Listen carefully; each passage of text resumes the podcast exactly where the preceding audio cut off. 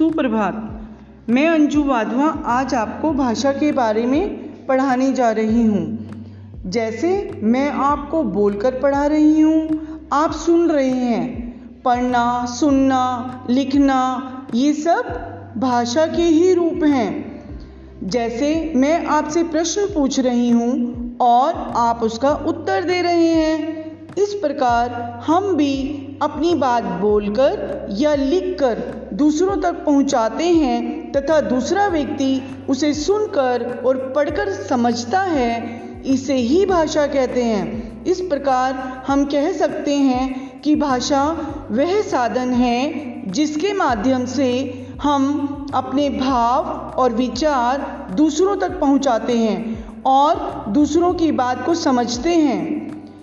अब मैं आपको भाषा के रूप बताऊँगी। भाषा के कितने रूप होते हैं? दो।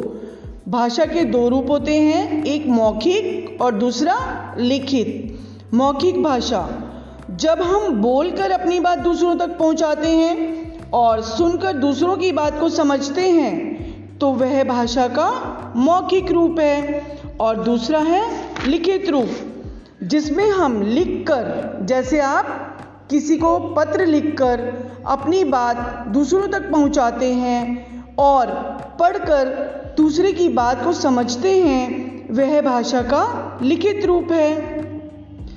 धन्यवाद। कल मैं आपको अन्य भाषाएँ बताऊँगी और किस किस देश में कौन कौन सी भाषा बोली जाती है और लिपि किसे कहते हैं, इसके बारे में विस्तार से बताऊँगी। धन्यवाद।